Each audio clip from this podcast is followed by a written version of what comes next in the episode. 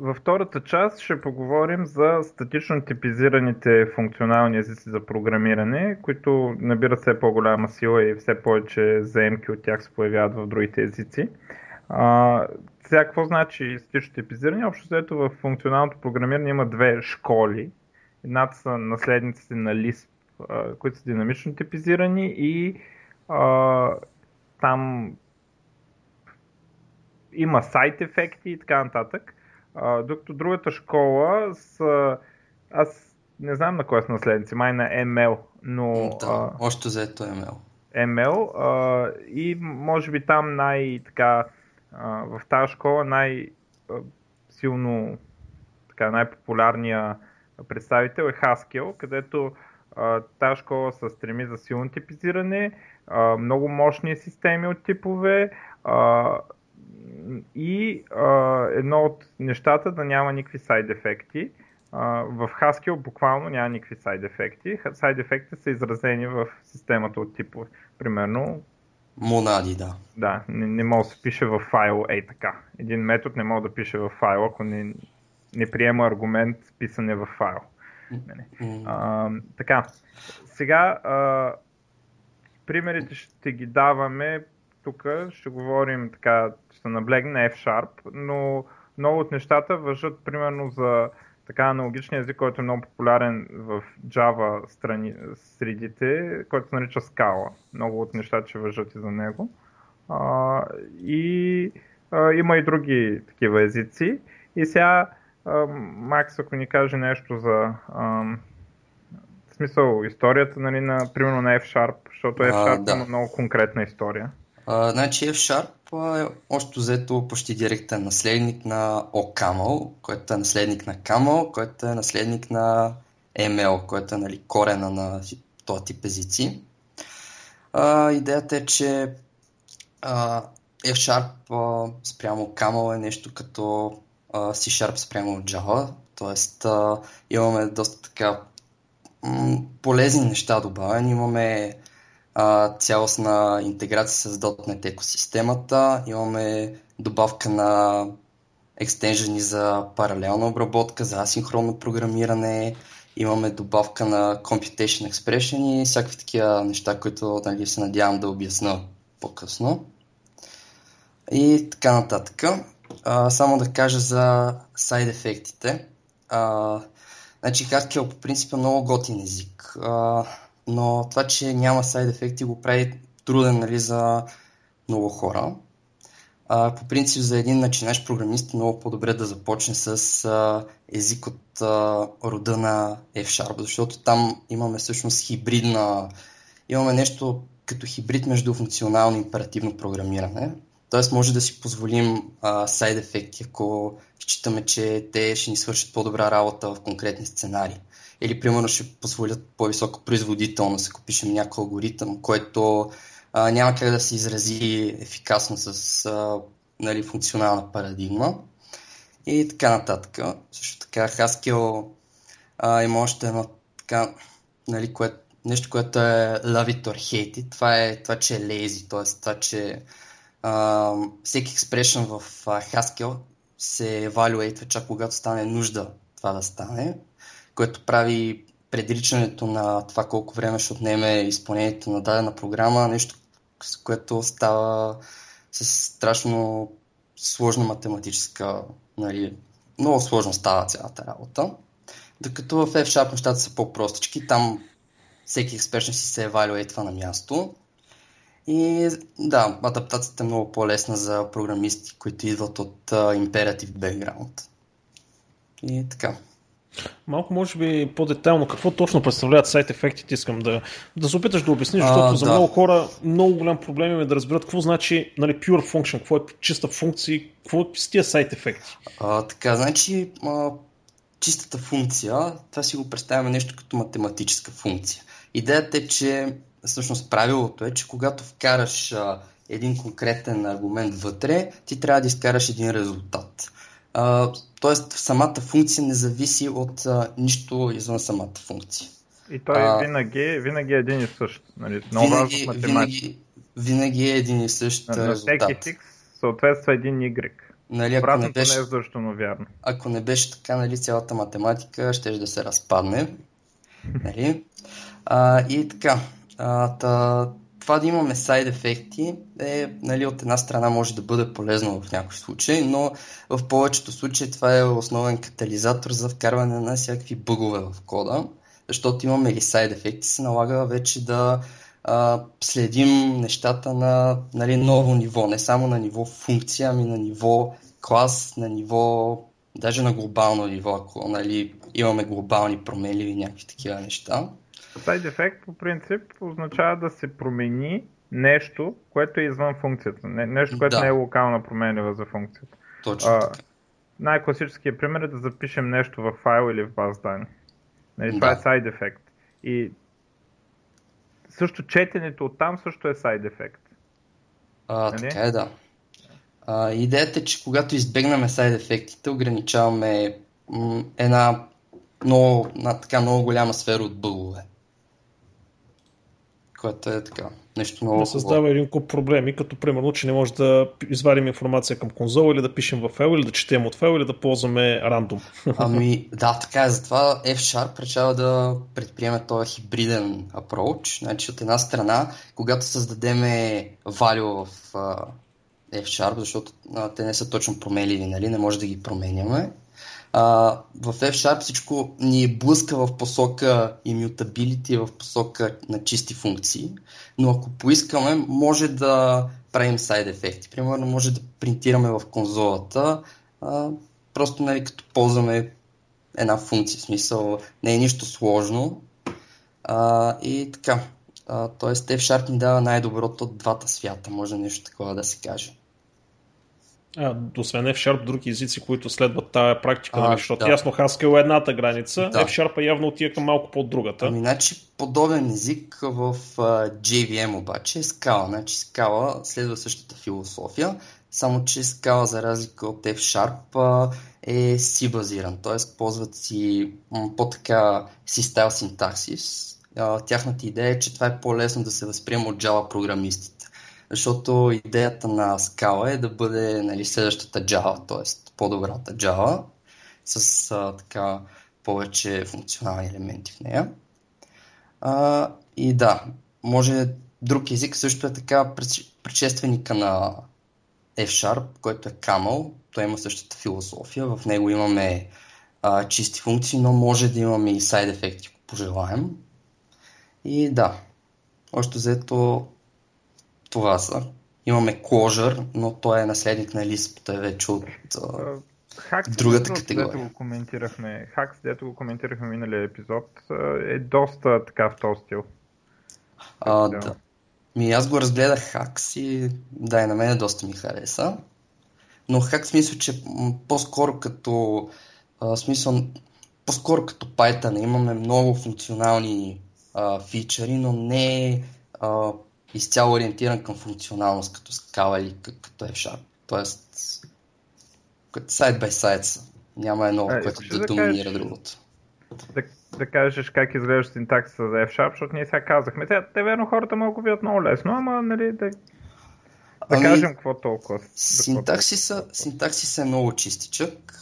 Значи, идеята е, че използваме индентация, като в Python, за да разграничаваме различните нива на различните блокове. Примерно, ако имаме if, след него ще си индентираме тялото на if-а и така нататък. Няма скобички.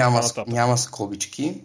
Имаме разни думички, които напомнят малко на Visual Basic. Имаме do, имаме then и така нататък. Примерно след for слагаме do, за да всъщност, защото нямаме скобички, трябва да кажем къде свършва условието на цикъла и къде почва тялото на цикъла и така нататък. Но като цяло синтаксисът е много изчистен и за разлика от Scala, където, нали, нещата са малко по-си базирани. Много е изчистен, но така културният шок на програмисти, свикнали за C синтаксис, примерно при мен беше много силен.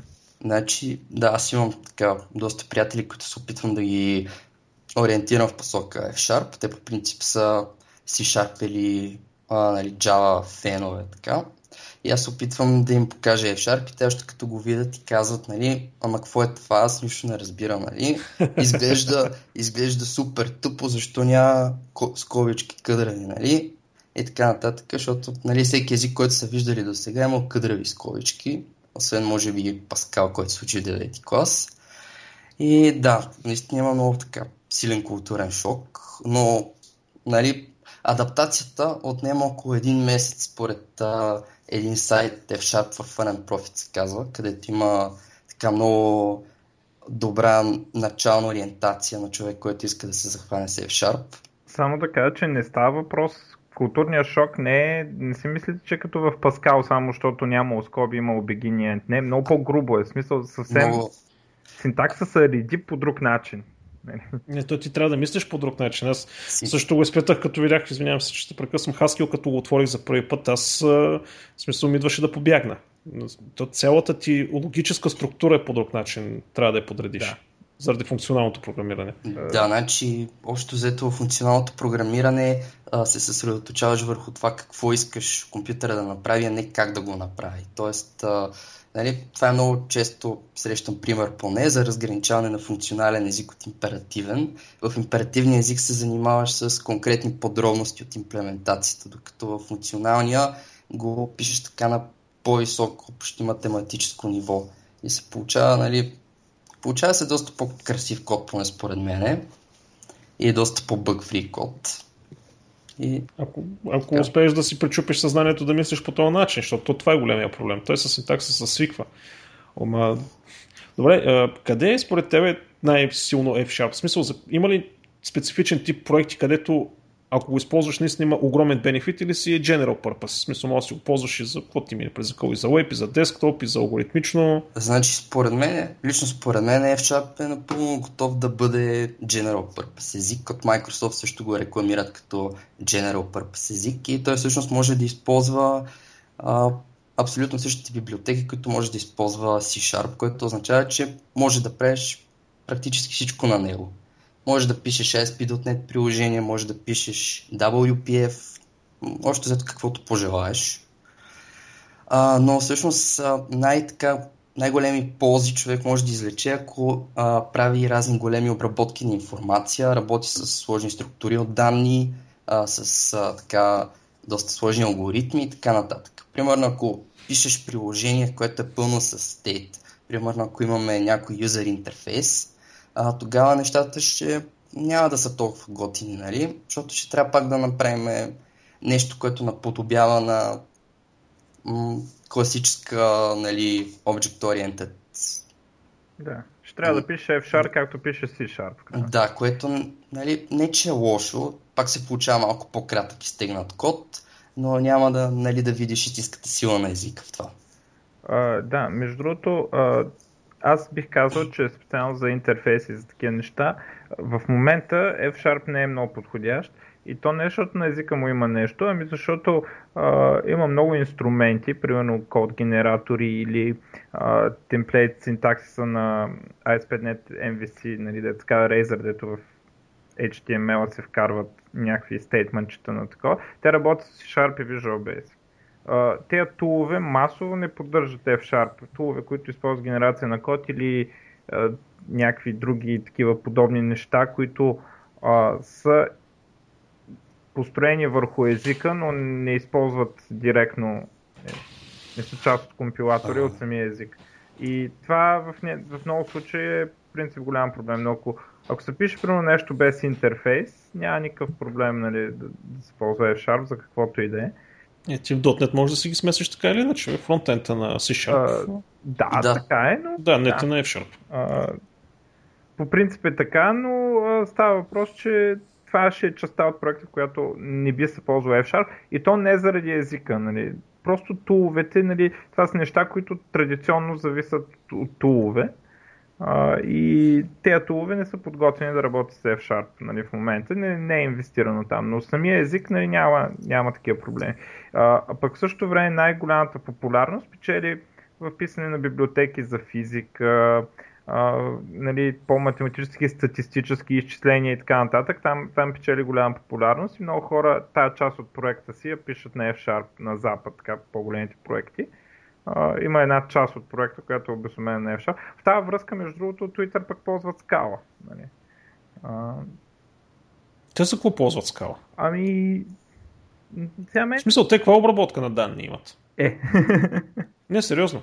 Не знам, в смисъл там Q-то, дейта структурите им, които хранят този голям перформанс, явно се изразяват добре с Scala, така алгоритмичните проблеми, които те имат, се изразяват добре с Scala най-вероятно. Плюс това на тях, те преди това са били на Ruby, на тях им се наложи да минат на Java, просто нали, Java в смисъл на JVM, им се наложи да минат заради перформанс, просто виртуалната машина на Ruby не може да издържи това, което им се налага на тях. Ruby, сега, пред цялото ми уважение към Ruby феновите, ама най-се обаче не става за тежки натварвания, за тежки неща. И това, дето най-много става за голямата тежест е Java и те си избрали съответно такъв език, който да е много добър за изразяване на тези сложни алгоритми и големи обработки на данни, които те имат. Добре, то обратно към темата. В смисъл, сори за отклонението. Ами да се върнем към темата. Като заговорихме за Scala, между другото, Scala има един така доста голям проблем, който нали, забравя да спомена. Всъщност проблема е в JVM, това, че не поддържа tail calls, т.е. не може да оптимизира рекурсия, което означава, че всъщност не може да използваме една от градивните части на функционалното програмиране. И в Scala до някъде са решили проблема, да кажем в 90% от случаите, но въпреки това има edge кейсове, в които просто трябва да измислим някакъв алтернативен начин, което нали, загрозява цялата работа, защото Scala иначе е много хубав език, на мен много ми харесва, но това е една така нали, ограничение в платформата, което едва ли скоро ще успеят да го решат. Докато в F# това го няма. Добре, аз едно такова въпрос, че пак в смисъл като аналог с Haskell, защото там ми направи огромно впечатление. Значи как прави една рекурсивна функция, която добавя едно към себе си? В смисъл на практика го вкарвам в безкрайен цикъл. И примерно аз извиквам лист 10, в смисъл искам да взема първите 10 резултата от тази функция, която е безкрайна. И Haskell се оправя с това нещо, защото първо тази функция няма да я върти до край, в смисъл тя не се изпълнява в момента, в който се поиска, и второ, че в момента, в който той свърши работа с нея, спира. В смисъл аз имам безкрайна функция, безкрайен цикъл, безкрайна рекурсия, която нали, аз мога да използвам и да взимам данни от нея. Да. В F# това нещо по този начин ли или още не са стигнали до това ниво? В F# има алтернативен начин да се направи това нещо. Значи може да използваме така наричат се sequences, значи, които са, нали, може да го кажем, че са поредици, нали, по-така по-български. И идеята е, че sequences-ите може да връщат елементи, те са нещо като генератор на елементи, може да си го представим като корутина. Същото го има в C#, всъщност когато итерираме през нещо, което LINQ не направил, някакъв enumerable, ние всъщност правим нещо, което е еквивалентно на sequence в F#. И всъщност в F# няма никакъв проблем да си генерираме sequence с безкрайен цикъл вътре, който всъщност да минем през него толкова пъти, колкото всъщност ни трябва. Това е всъщност също, което беше с yield, дето го говорихме в малко по-нема. Да, точно за yield говорим, да. Да, горе-долу е същото, с тая разлика, че ако някоя друга външна функция нали, каже, окей, трябват ми резултати от 20 до 30, то тогава той ще изпълни безкрайния цикъл само от 20 до 30. Няма да изпълни от 0 до безкрайност и да ти върне 20-30. То няма как да изпълни от до безкрайност. Да, но в смисъл не върти, нали, докато в някакъв момент каже, не е много ми е, нали, от наличните данни да връща нещо. Да, естествено. Искаш ли да кажем малко за как стоят въпросите с типовете, защото да мога да направим сравнение с Scala, нали? И как точно това, че е толкова статично и силно типизиран език, всъщност не натовари толкова, колкото би натоварило в Java или C#. Да, значи тук говорим за Type Inference. Всъщност това е, нали, готиното нещо, което ни позволява да си напишем, примерно, let еди какво си, равно на еди какво си. Всъщност компилатора сам ще си извлече типа на това value, което правим, или променлива. И това F# го докарва до още по-високо ниво от Scala, като всъщност ни вкарва Type Inference навсякъде. Тоест не само в телата на методите, на класовете, ами всъщност имаме Type Inference и в аргументите на класовете и в още взето навсякъде. И така всъщност това нещо се нарича Hindley-Milner Type Inference, има го и в Haskell и е нещо, което е много мощно и ни позволява да правим много готини абстракции. И да, докато в Scala, примерно, това нещо е на така много по-ограничено ниво. Значи в Scala обикновено трябва да си пишеме, смисъл да си дефинираме изцяло методите. Не може да, примерно, напишеме... Типовете искаш да кажеш, не методите. Аргументите на методите трябва да им пишем типовете. Това ли искаш? Да, това искам да кажа. Примерно, string integer. Примерно не може да направим сума b равно на a плюс b и компилатора сам да разбере, примерно, че а и b може да е всеки тип, който приема оператор плюс. Това нещо се нарича Automatic Generalization и това Scala не го може.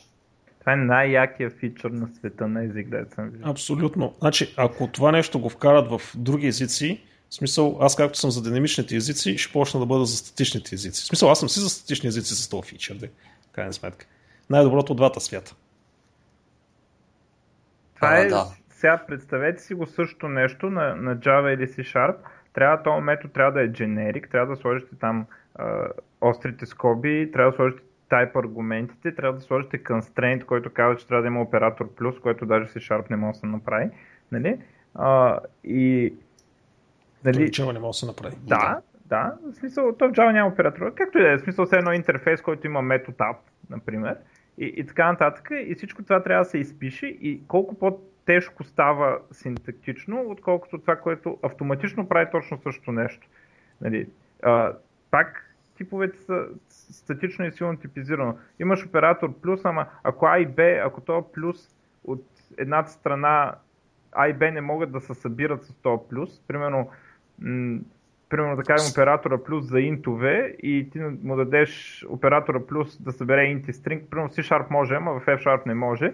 И му дадеш за A int, а пък за B string, ще ти даде compile time грешка. Ще каже, те типове не пасват. Да, имат оператор плюс, обаче оператора плюс не може да събира такива неща.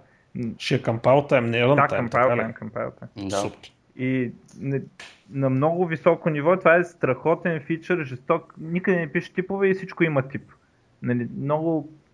И компилатор оптимизира по типове. Не знам точно колко ще оптимизира, но... Да. Добре, вътрешно то като компилира до такова, JIT компайлера ще оптимизира там за типовете. Да, но в крайна сметка не е фронттайм да определя типове и така нататък, да губи перформанс тия неща, като примерно PHP или Python. Между другото, аз това съм го казвал май преди, но много интересен факт е, че тези езици, защото много ползват generics. Нали? В смисъл... Най-тъпото нещо измислят някога. Ние не ги пишем generics, ама то вътрешно ги ползва. Интересният факт е, че generics в .NET са имплементирани едно време от Don Syme, който е създателя на F#, и отчасти, за да може да направи F# след това, защото са му трябвали. А в същото време в Java generics са имплементирани от Мартин Одерски, който е създателя на Scala, в езика Pisa. Не знам дали имал за цел точно да ги използва в Scala тогава, но има някаква връзка явно. Нали, и в Java, и в .NET generics са дошли от създателите на тези двата езика, които, разбира се, трябва да сети, че се познават и... Нали, да, обменили са идеите. Но generics в Java, според мен, са от нещо... Както е, нека да не влизаме в тази тема. В Java е лоша идея, generics, като цяло. Та не е вярно, но добре. Добре, да е... Значи, generics е едно така друго нещо, което създава много проблем на Scala. защото нали, Scala е много по-така, много по-експресивен и вече когато типовете не си знаят кой е generic типа в runtime, се създават разни проблеми. Така, само вмятам. Да, те страдат там. Те са едни от скалистите, по принцип са една от най-големите така, групи, които напъват да се направят reified generics в Java, т.е. да има generics runtime. Какви generics? Как го казах? Reified. Значи това е в Java generics runtime да. Изчезва и всичко става object. Където имаш T става object. Uh-huh. И примерно, ако имаш кастване към T, това е реално никаква операция, това е NOP, няма операция там, защото то T не се знае runtime. Докато в C# generics CLR-а, JVM-то не знае нищо за generics.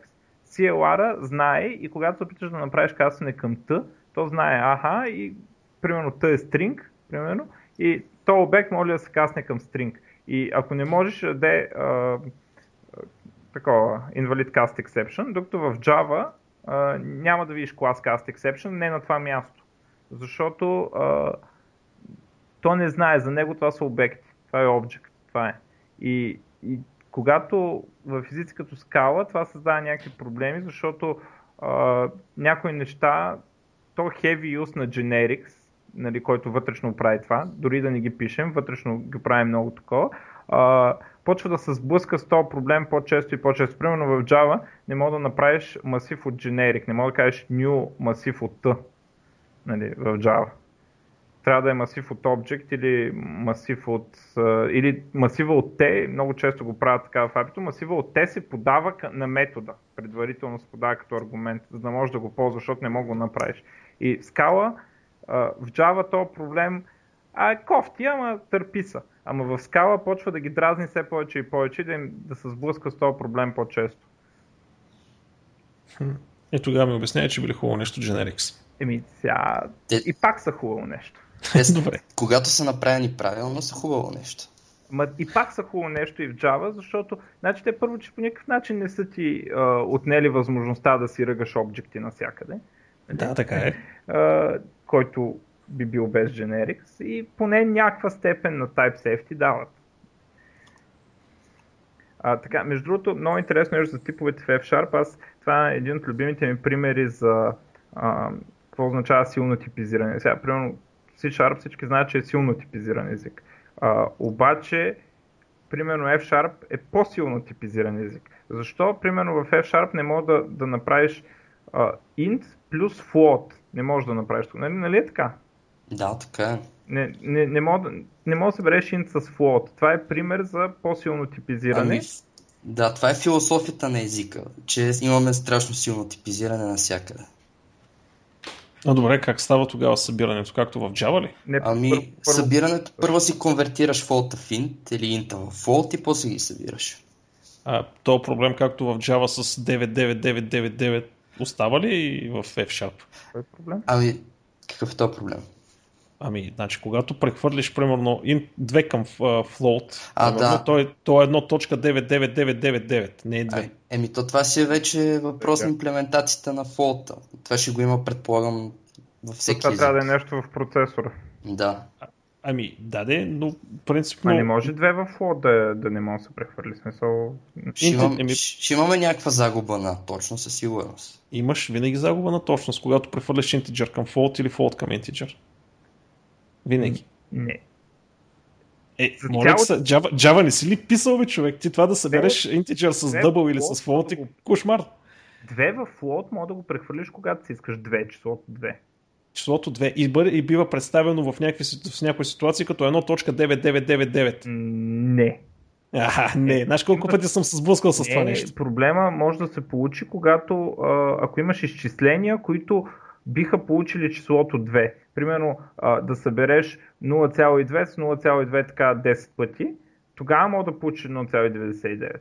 Ако събираш флотовете и получаваш, трябва да получиш точно 2. Самото 2 може да се представи с 2 като 2. Имаш integer не знам, айде някой, който е джавист да каже как е. Аз от Java последно, като работих на Java Enterprise, това нещо ме сблъска много жестоко. Имаш интеджър, значи говорим за примитива интеджър, който е 2, правиш му каст към float, събираш го с числото 2 и получаваш 3,9999. Т.е. събирам го 2, интеджър 2, кастам го към float 2 и го събирам с float 2, който е в друга променлива. И получавам 3,99999. Не знам. Беше на атом процесор, между другото. Java Enterprise на атом процесор. Самата комбинация се е извратена, Дино. Най-вероятно другият ти float не е бил 2. Точно. Ако е променлива и е получен по някакви изчисления. Числото 2 би трябвало да се събере точно в float. Плюс това е процесор. В смисъл, това е спецификация на процесора. Float-а не идва от някой език, той идва от процесора. Имплементацията зависи. Тоест там някакъв стандарт IEEE, не знам какво си. Така че имплементира го процесора ни, сметките не ги имплементира Java. Но две със сигурност, като две може да се... Но ако имаш някакви дроби, които трябва да ги събереш и да получиш две, тогава вече е друг въпрос. И... Значи е къде в Stack Overflow намерих пример за това нещо. Сем, сериозно. Значи не говоря глупости. Тук що... Да, доста сериозно се обсъжда на точно подобна тема.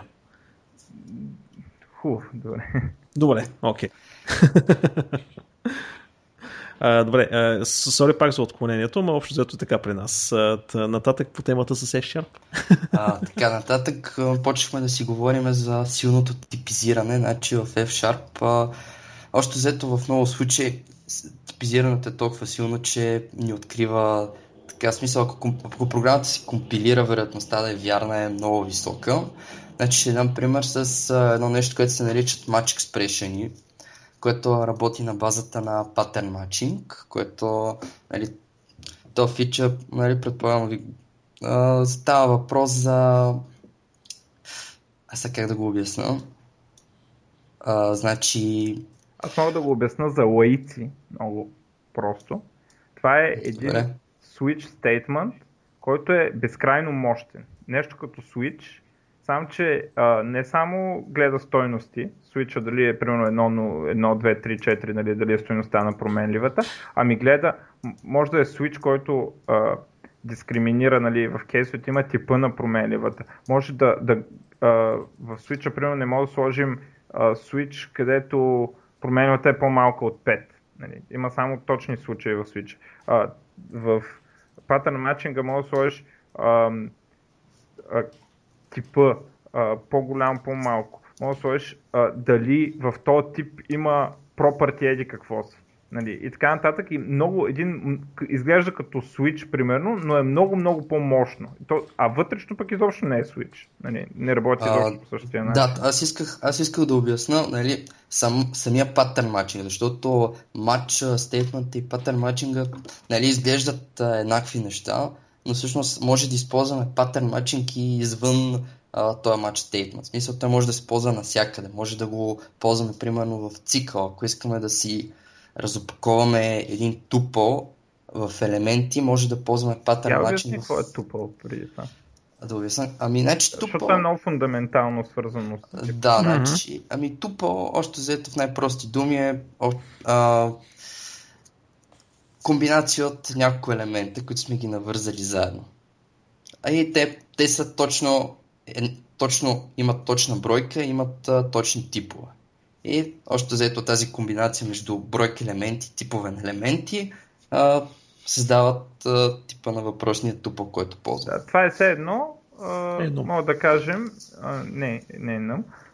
може да кажем, че един клас, който го създаваме on the fly, клас само с property-та, и той се създава on the fly, казваш тук return и, нали, сглобяваш тупъл. Има се синтакси за сглобяване на тупъл, тайни скоби, и директно получаваш от това нещо, получаваш тип, без някъде другаде да си описал типа, както примерно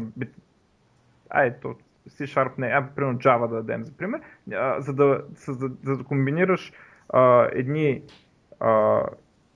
елементи там в един обект, би трябвало първо да напишеш класа някъде и после някъде друга да го използваш. Тупълът ти дава един вид on the fly възможност да комбинираш няколко неща, няколко стойности и ги комбинираш в един обект и да кажеш, ето, те са обект. Чакай малко, това си е структура от данни, но... Да, обаче не трябва да се декларираш тази структура предварително. Идеята да, е, че... тя си има вградена като част от синтакса на езика. Точно. И, обаче да. Тя произвежда различни типове всеки път. Разбираш в смисъл? Като кажеш, искам тупъл от int и string, това е различно от тупъл от string и int. Разбираш? Да. Или от тупъл от int и double, да кажеш. Значи то всъщност тупъл е имплементиран в език като клас с множество generic параметри. И тия generic параметри всъщност са типовете на данните вътре в тупъла. Така че всеки различен вид данни вътре в тупъла създава един вид различен тип тупъл. Да. Но да. Дава голяма гъвкавост в това, че класа го създаваш там, където го ползваш, без никаква тежест на синтаксис. Той са... Ето, те от този момент нататък те станаха този комплект от данни, стана клас, нещо такова. Получава. И това е едно допълнително улеснение, такова както Type Inference. Ти прави по-лесно програмирането, защото този синтакс е супер естествен за F# и супер кратък. И ти накрая на функцията решаваш, аз тук искам да върна тези двете данни. Тоя string и тоя int искам да са резултата от функция. Няма нужда някъде да ходиш да го пишеш този клас, ами директно там той се създава като тупъл и се използва така. Да. И сега за патърн матчинга. Да, идеята е, че примерно да кажем, ще дам пример с един цикъл, примерно да кажем, че искаме да извъртиме цикъл през списък с елементи, които са тупали от int string, да кажем. Идеята е, че с патърн матчинг може в самия цикъл да разопаковаме елемента, да кажем, да разопаковаме всеки елемент от този тупъл, да ги заявиме като, да кажем, стойности с имената А и Б и да си ги ползваме в тялото на този фора. И това става с така супер елегантен синтаксис. Всъщност, нали, като в Python е, както тъмпакваме тупъл в Python, ако нали, някой е запознат с това, същото е. И да.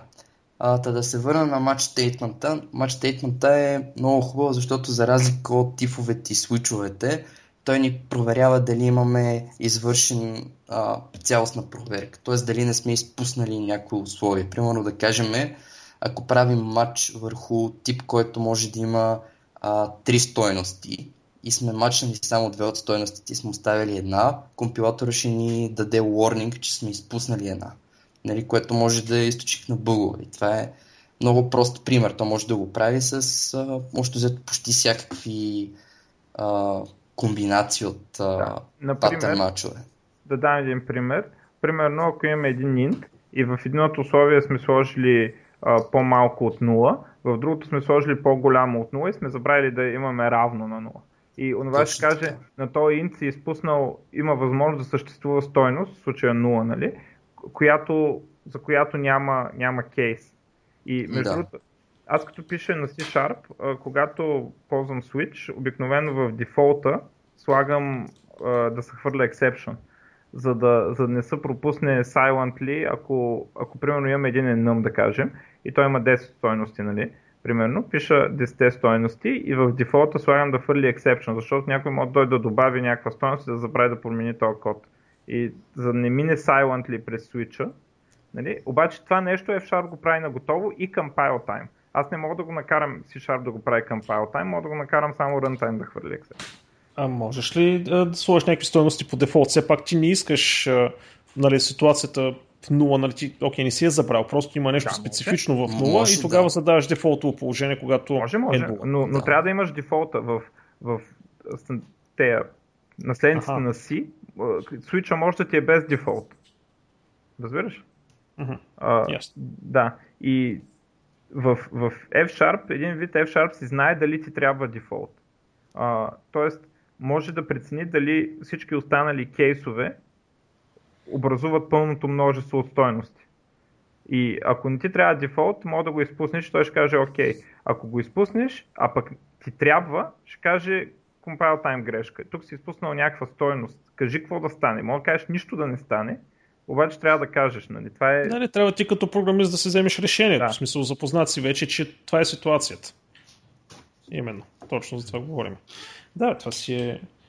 То това е единственото нещо, което си е валиден аргумент според мен за силно типизираните езици. Че наистина в компайл тайм при по-сложни програми от тези такива неща ще стъпат паси.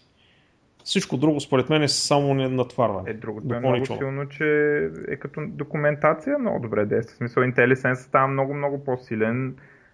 Възможности за рефакторинг, инструментите стават много по-добри заради възможността той да ти направи, да ти разбере кода идето, примерно, и да направи някакъв рефакторинг. Да, като се стигне, той имаше една много готина статия, понеже аз не помня имена, не мога да сетя от кой, беше голям човек, нали, ние код ли пишем или просто пишем идета? В смисъл, къде отиват нещата, защото в момента ако фаниш един Eclipse, примерно, или Visual Studio-то, нали, те тия едита, нали, правиш една клавишна комбинация и отзай се случват тези неща, дето малко хора знаят какво точно се случва. Нали, с кода, става въпрос като генерация какво точно се случва. Така както и да е. Беше малко такава меланхолична, как едно време са писали, нали, всичко на ръка. Но иначе аз съм против. Мисля, за това си казвам. Моето мнение, ако е това нещо, динамичното разпознаване на типове, нали, се приложи масово, аз съм за статичните езици и силно типизираните. Иначе си карам на динамични. Та, сори пак за отклонението. Ами така, сега не знам точно за какво да ви разкажа. Значи, то по принцип има страшно много неща, за които мога да говоря. Ти този торин клиент на F# ли го писахте? Не, писахме го на C#, това беше точно преди времето, когато, нали, така се запознах с F#. Нали, и да. Иначе би го написал на F#, нали, би се получило интересно упражнение, защото за сега, нали, съм се ограничал с някакви програмки, да кажем, до 300 реда на F#, т.е. нищо сериозно ще не съм писал. И сега ви говоря, затова ви говоря малко така само теоретични работи, защото практически още не знам точно как стоят нещата. Я кажи, защото сме още на типове, кажи за Units of Measure, защото много красив фичър е това. Units of Measure, истина. Значи идеята е, че в Units of Measure може на някакво число, int, float, каквото и да е, може да му добавим тип на стойността, която той представлява. Примерно да кажем, може да имаме една стойност, която представлява 1 в сантиметри, може да имаме друга, която представлява 1 в примерно килограми. И компилатора ще е достатъчно умен, за да не ни позволи, примерно, да събереме килограми с сантиметри. И всъщност, ако пишеме нещо, някакво научно приложение, примерно нещо за обработка на данни, нали, в никакъв случай не искаме това нещо да става. В този случай компилатора ще ни помогна страшно много. Тоест, един вид вкарваме подтипове на самите числа. Да не събираме ябълки и круши. Да, точно. Не знам, я да питам аз, вие помните ли, айде ти си по-млад, аз питам хората, никой не го помни, само аз изглежда да го помня, по физика, примерно там 8, 9, 10 клас, като се решават задачи, решаваме, правим формулите, нали, смятаме, изкараме някакво число, после правим проверка на измеренията, където се казва, примерно, ако...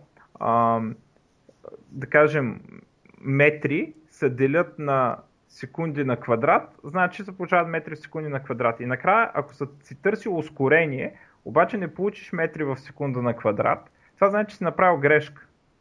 Да, това е компилатора на F# го може между другото. Да, именно точно ще я да кажа, че Units of Measure е точно това нещо, което сме го правили с задачите по физика, за да си проверим дали ни е вярна стойността, която сме получили, дали има смисъл. Да, то може само да си излече какъв ще е резултата, като разделим, примерно, ябълки на круши. Нали, ябълки върху круши, примерно. Да, като, примерно, ако е метри в секунда, ще се получи скорост. Нали? Ако делиш разстояние на време, ще получиш скорост като тип. Да, и всички тия работи стават компайл тайм.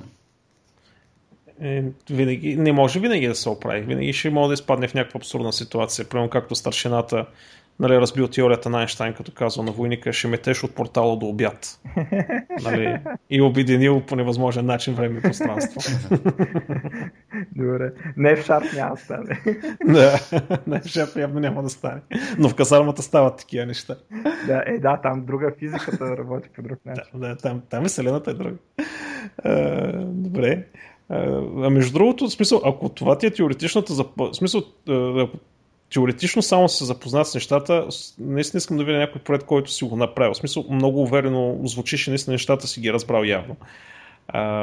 Та, между другото, има ли плануваш ли да правиш нещо сериозно на F#, което искаш да споделиш с нас? За момента нямам нещо такова, но нали, обещавам, че ако се случи, нали, ще ви кажа. Да го представиш. Да. Даже ще го представя. Да, защото любопитно, особено за мрежи, за сокети, се си мисля, че функционалните езици ще свършат страхотна работа. Значи, там патърн матчинга, да. Беше направено едно проучване, където нали, се поставиха сайт бай сайт проекти нали, с еквивалентна функционалност на C# и на F#.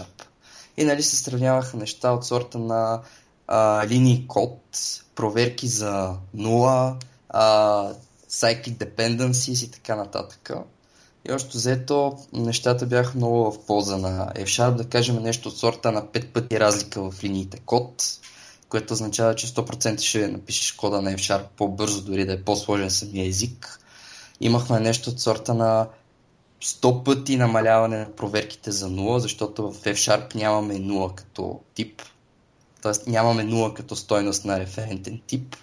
No. И така нататък. Тоест, за големи проекти ще е много интересно да се сравни. Примерно, пишем един на C#, пишем един на F# и ги сравняваме. Също така, точно за сокети и за такива неща, където се парсват стримове. Там патърн матчинга става един вид много... Много удобен стаж, защото той може да погледне в повече от един байт някакси. Да, може да представим стримовете като секвенси и така, да ги обработваме функционално. Минуто, това е причината аз да се насоча към Haskell, защото осъзнах, че всъщност това може да се прави, ама далечка съм още от тази идея. Но всъщност ще взема да хвърля, добре, а то F-Sharp, в смисъл, примерно аз под Linux мога ли да пиша на F-Sharp? Примерно през Mono или нещо подобно? Да, значи F-Sharp специално нали, са се обявили, че ще имат поддръжка на Mono. И всъщност е много лесно да се инсталира на Mono. Всъщност вече си го има всичко стиковано и не някакви бети и така нататък. Microsoft има, поддържа да работи на Mono. В смисъл, те поддържат Mono. То не че много правят нещо, защото те повече неща си работят. В смисъл, те нямат UI и такива неща. Така че... И всъщност прави впечатление, че примерно ако влезеш в канала F# на FreeNode, около половината хора не са на Windows. Айде да не кажем, че са на Linux, ама не са на Windows. Да. Ето, да, то другото е Mac, ама то Mac обикновено ги използват на по-високо ниво хората, които пишат или дизайнери, или фронтендове. Не знам, защо така се случва. Но има, между другото, има някакъв стереотип, че потребителите на Mac предпочитат езиците на по-високо ниво. Objective-C. Така. Не, там е по принуда. Мислиш ли, че ако им даваха възможност за нещо друго, нали, другата опция е C++, нали, разбира се, но ако им даваха възможност за нещо друго, примерно на Java или на Python или нещо подобно, нямаше да ползват тях. Да, така е. Ако искаш да кажем за Type Providers. Значи Type Providers. Това е едно много интересно нещо. Значи от Microsoft нали, му дава така Information Rich Programming или нещо такова. И идеята на тази провайдър е, че той може да ти генерира тип on the fly, още преди компилация, още докато си в фидето, примерно. Може да ти генерира силен статичен тип, примерно от някоя отдалечена база данни. Примерно взима таблиците от базата данни, прави типове от тях и ти ги вкарва в идето с IntelliSense. И това за времето, в което нали, ти трябва да нацъкнеш точката, за да ти излезе списък с предложенията. И това нещо работи с статични проверки. Тоест да кажем, ако базата данни се промени, а кодът ти остане същия, той ще фейлне по време на компилация. И това не само с бази данни, всъщност става с абсолютно всеки източник на данни. Да, значи примера, който давате, има някакви бази данни в интернет, примерно, които са използвани като веб сервис, да кажа. И примерно REST или не REST, да знам там къв. И примерно за наука. И ти му кажеш, нали, има категория математика или да кажем физика. В категория физика има константи. Или някакви такива. И, нали, може да влизаш надолу-надолу и тя самата база данни е практически безкрайна. Обаче, нали, всяко си връща някакъв обект с негова си форма. Нали, примерно за химичните елементи връща, нали, метали. После имаш друго там нещо. Нали, металите имат едни свойства, другите имат други свойства. Тай провайдера е програмка, която отива, взима тези данни, ама той е нещо като плагин за компилатора и за IDE-то, по някакъв такъв принцип работи. И като натиснеш точката, отива и взима какви категории и подкатегории има в тази категория. Цак, излиза ти в IntelliSense. И се взимат всичките данни, разглеждат се и се генерира подходящ тип за тях, и това става on the fly. И това позволява ти да работиш към някакви такива данни, които би било, примерно, ако пуснеш код генератор върху това, ама истински код генератор, да взима всичко, той ще работи 5 дена и ще генерира 50 000 класа, защото тази база данни е някаква огромна. Разбираш? А пък така, това ти дава възможност on the fly да типа, който ти ползваш, примерно теб те интересува само физика. Хоп, моментално всичко друго отпада. И типа, който ти използваш on the fly, докато пишеш точката, то взима какво има под него. След това следващо. И накрая ще ти генерира класове само за нещата, които си използвал. Да, с това ще я те питам, в крайна сметка. Той трябва да генерира някакви класове, защото иначе как ще стане? Генерира, но само за те, които си използвал. Именно, значи това е някакъв фичър към IDE-то, не е нещо, което е... Той е и в IDE-то, и в F#. В смисъл, изисква, нали, усилия от двете страни, за да се направи, но се води към F#. Да, и нали, може да го ползваш без IDE. Да. В смисъл, че самия компилатор, като компилатора ще знае, че има type provider за това нещо. И компилатор ще се обърне към type provider и ще каже, тук той е използвал science. Примерно chemistry.table of elements, не знам какво си, дай ми класове за това. И тай провайдера ще иде, ще вземе класовете, ще му ги изгенерира на компилатора и компилатора ще ги вземе и ще ги компилира. Нещо такова, аз така го разбирам поне. Да, точно така е, и нали, най-якото е, че е статик, т.е. че ако си объркал името на таблицата или на подкатегорията или на каквото и да е, още компилатора ще изгърми, няма да чакаш до runtime. Да. Да. И хората... това всичко си е статично там, то няма начин. Да.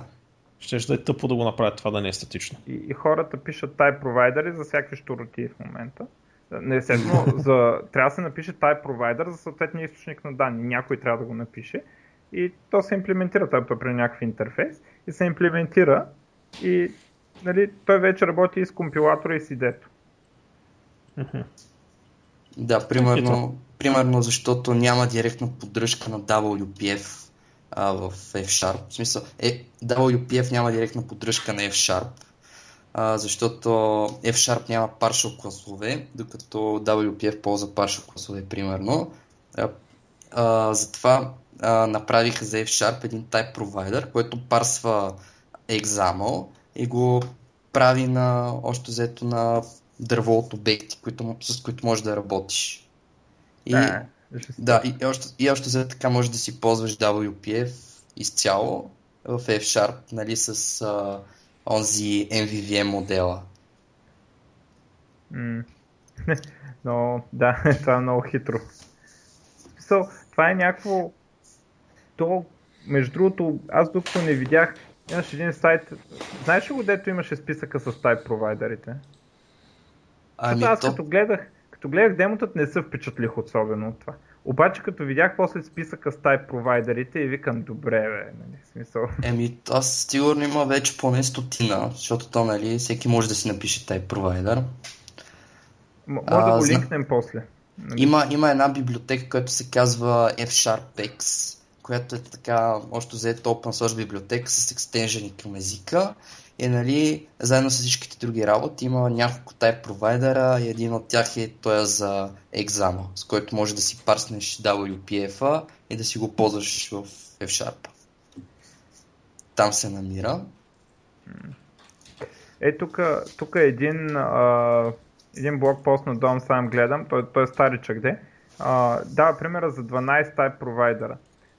SQL към SQL баз данни, CSV към CSV файл, XML към XML файл и към XML изглежда супер яко, между другото.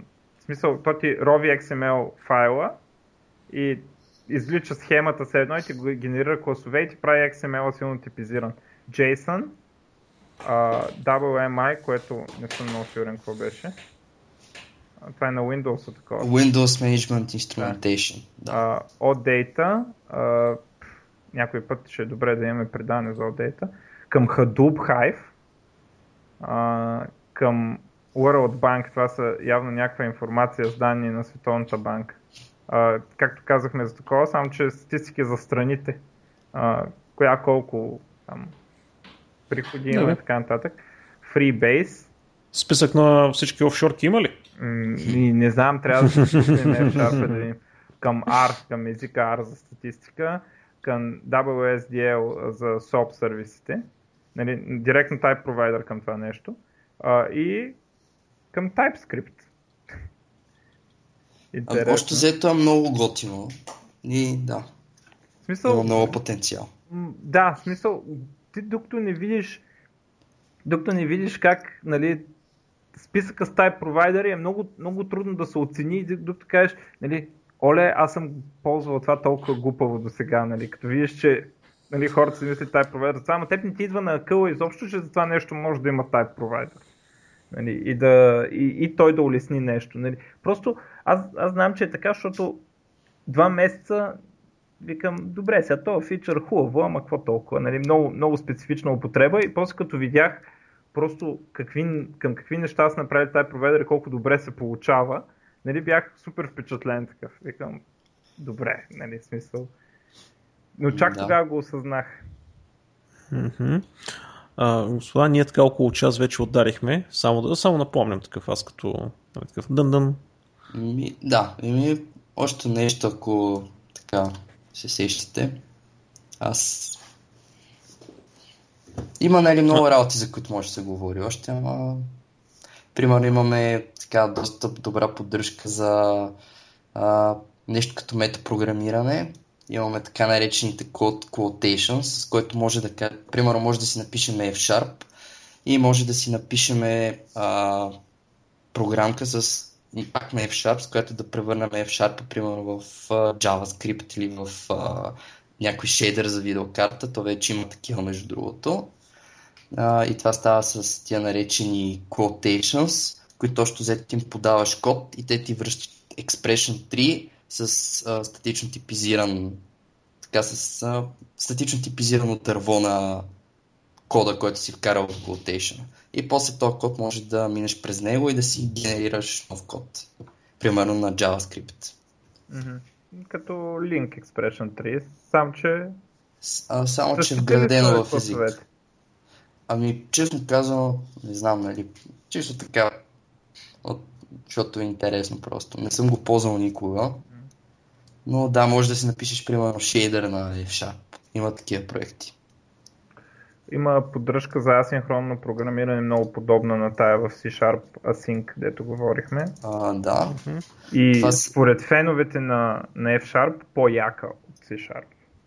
Ами да, значи това се реализира всъщност, не са добавяни нови функции в езика, когато това е направено. Всъщност се ползват така наречените computation expressions, които пак са нещо като метапрограмиране, в което всъщност може да си предефинираш поведението на около 15 различни оператора.